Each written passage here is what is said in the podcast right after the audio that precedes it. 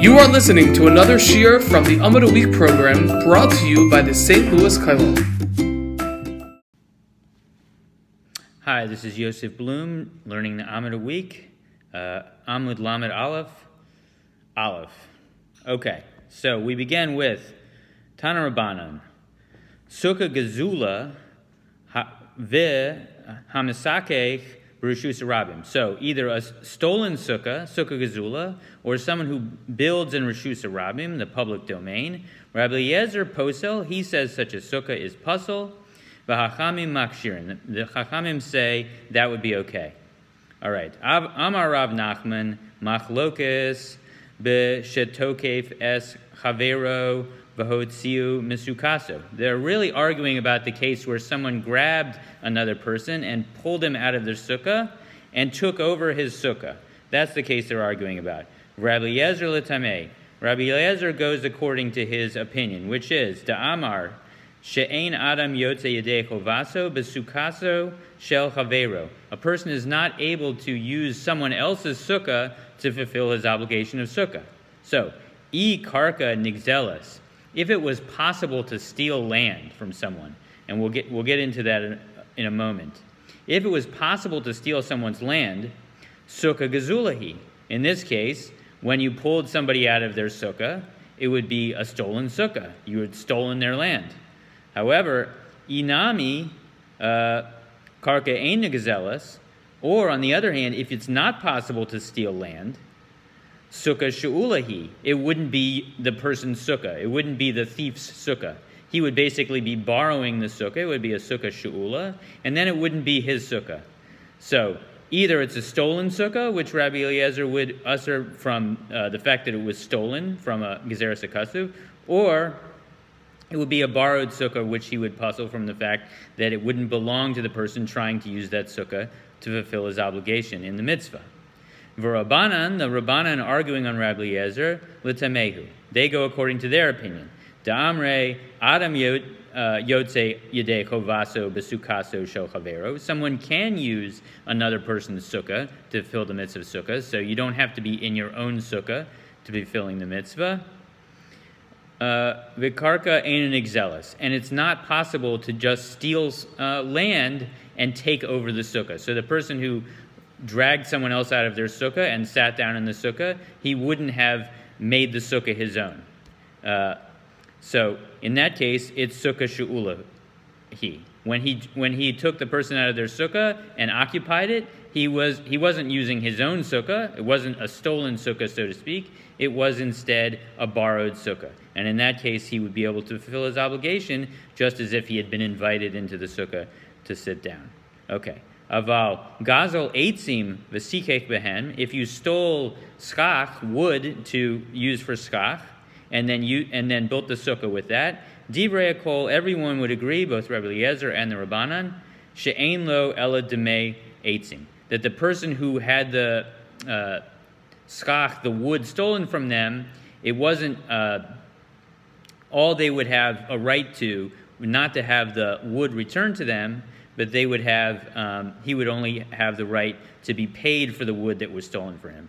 And in that case, if someone were to steal skach and you, and you use it on their sukkah, it would be their skach. They would have been konet. They would have been, they would have taken possession of it, and it wouldn't count as a stolen sukkah.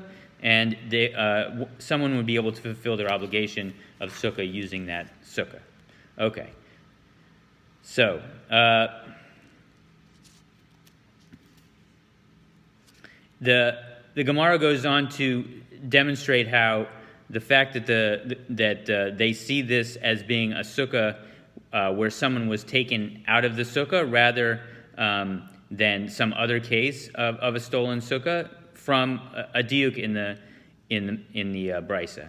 Mimai medikasani dumya de reshus rabim. The same way that it compares the stolen sukkah to a sukkah that was built in Rishusha Rabim in the public domain, ma harabim karka lavdidehu. The same way that the public space is not his uh, land, af sukkah nami lav karka didehu. This sukkah that uh, we're talking about, the stolen sukkah, is not land that he stole. It's not in his possession. It's the stu- it's the sukkah where he dragged someone out and occupied it without taking possession of the land, at least according to uh, the Rabbanan.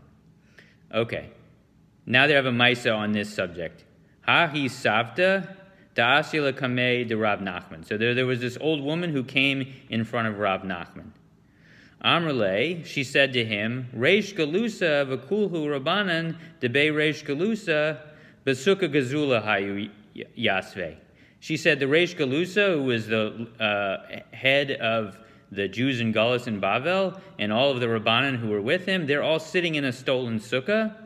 She says it's a stolen sukkah because the uh, avadim, the, the servants of the Reish Galusa, somehow accidentally or intentionally stole schach from her and used it to build the Reish Galusa's sukkah. Okay. Tzvacha, she screamed, v'lo ashkachaba. And uh, but Rabbi Nachman did not uh, listen to what she was screaming about, and we'll we'll understand in a moment what she wanted. Ra- um, Rabbi Nachman Amar Le, he said to her, uh, no, uh, Amr Le, she said to him, Itza dehava le la avuha tlas me'a usamne sare avde. Someone whose father had three hundred eighteen um, slaves, avadim. She's referring to the fact that she's Jewish and her and she's a descendant of Avraham Avinu. Tzvacha kamechu velo ashkichasu ba. I'm screaming in front of you, and you're not and you're not going to respond. You're not going to take up my claim. Okay, so what was her claim?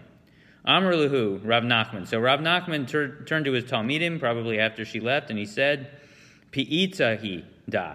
This woman is just a, she's a loudmouth.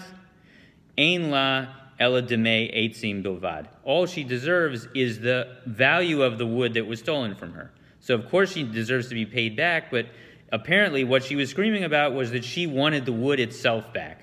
And uh, Rav Nachman says, no, that's not the din. The din is that the that she only deserves the value of the wood.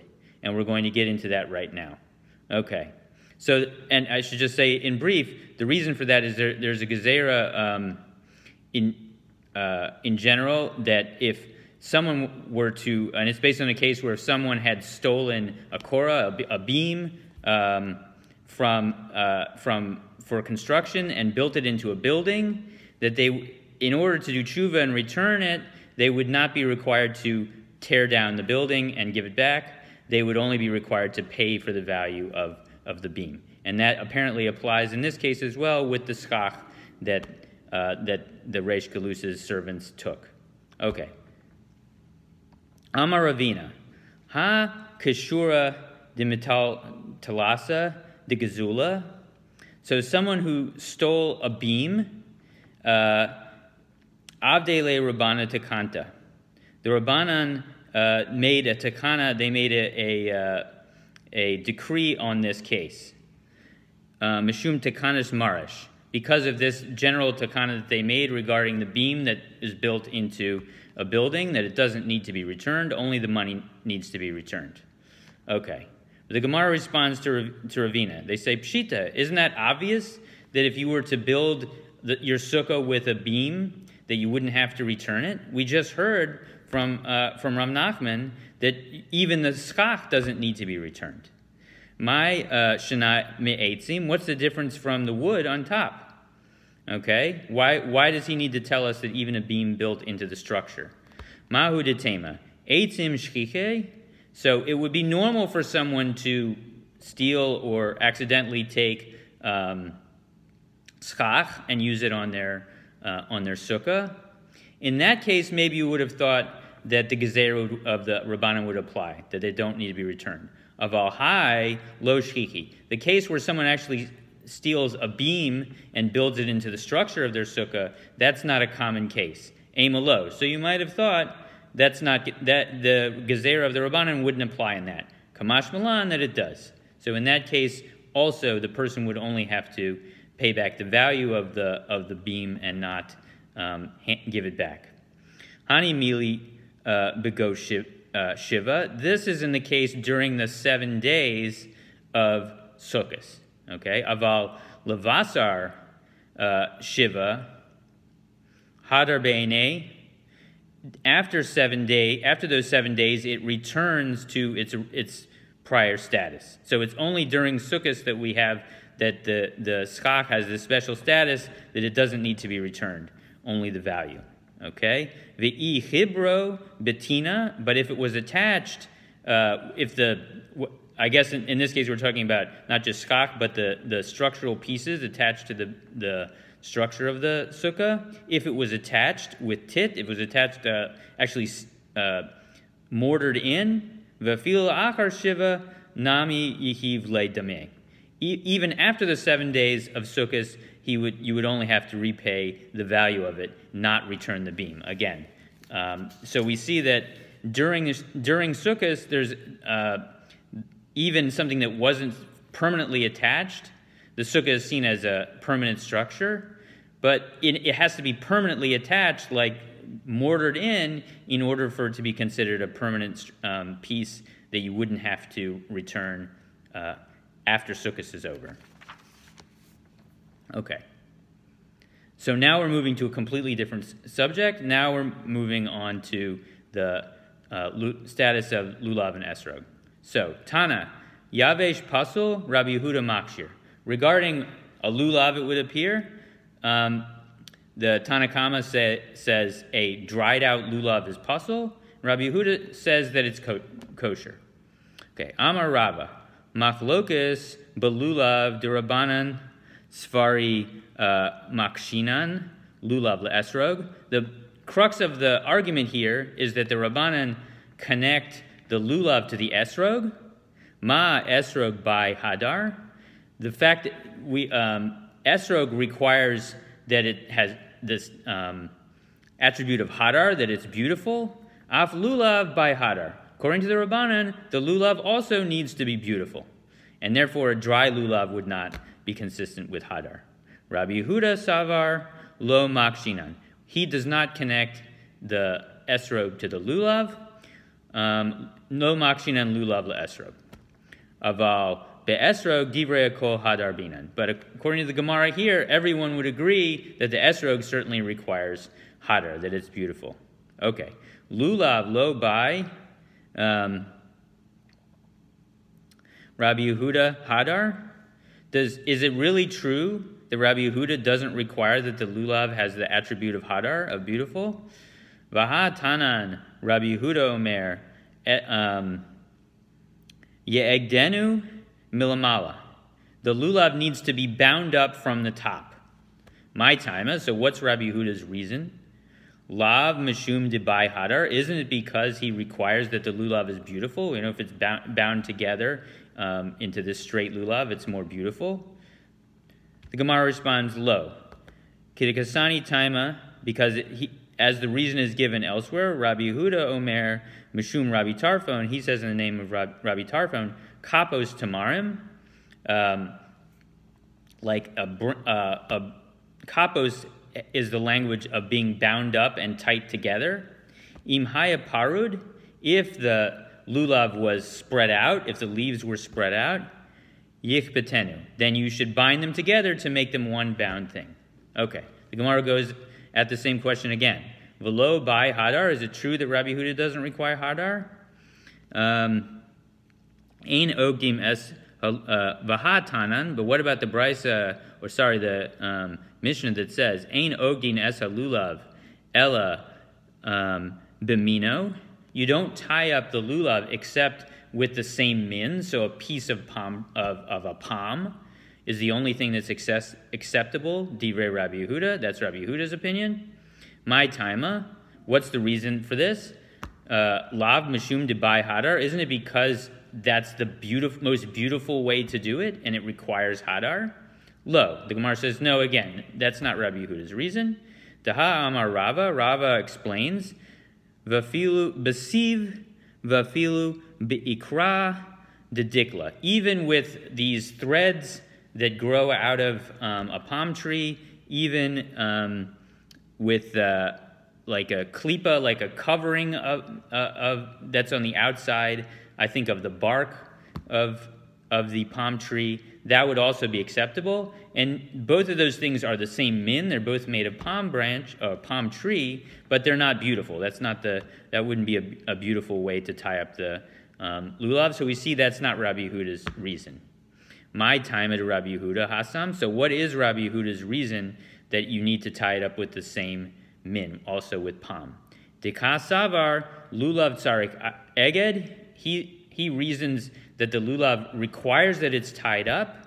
The imaise mina acharina, and if you added another, you used another kind of material to it, like another p- type of plant to bound up, to bind up the uh, lulav.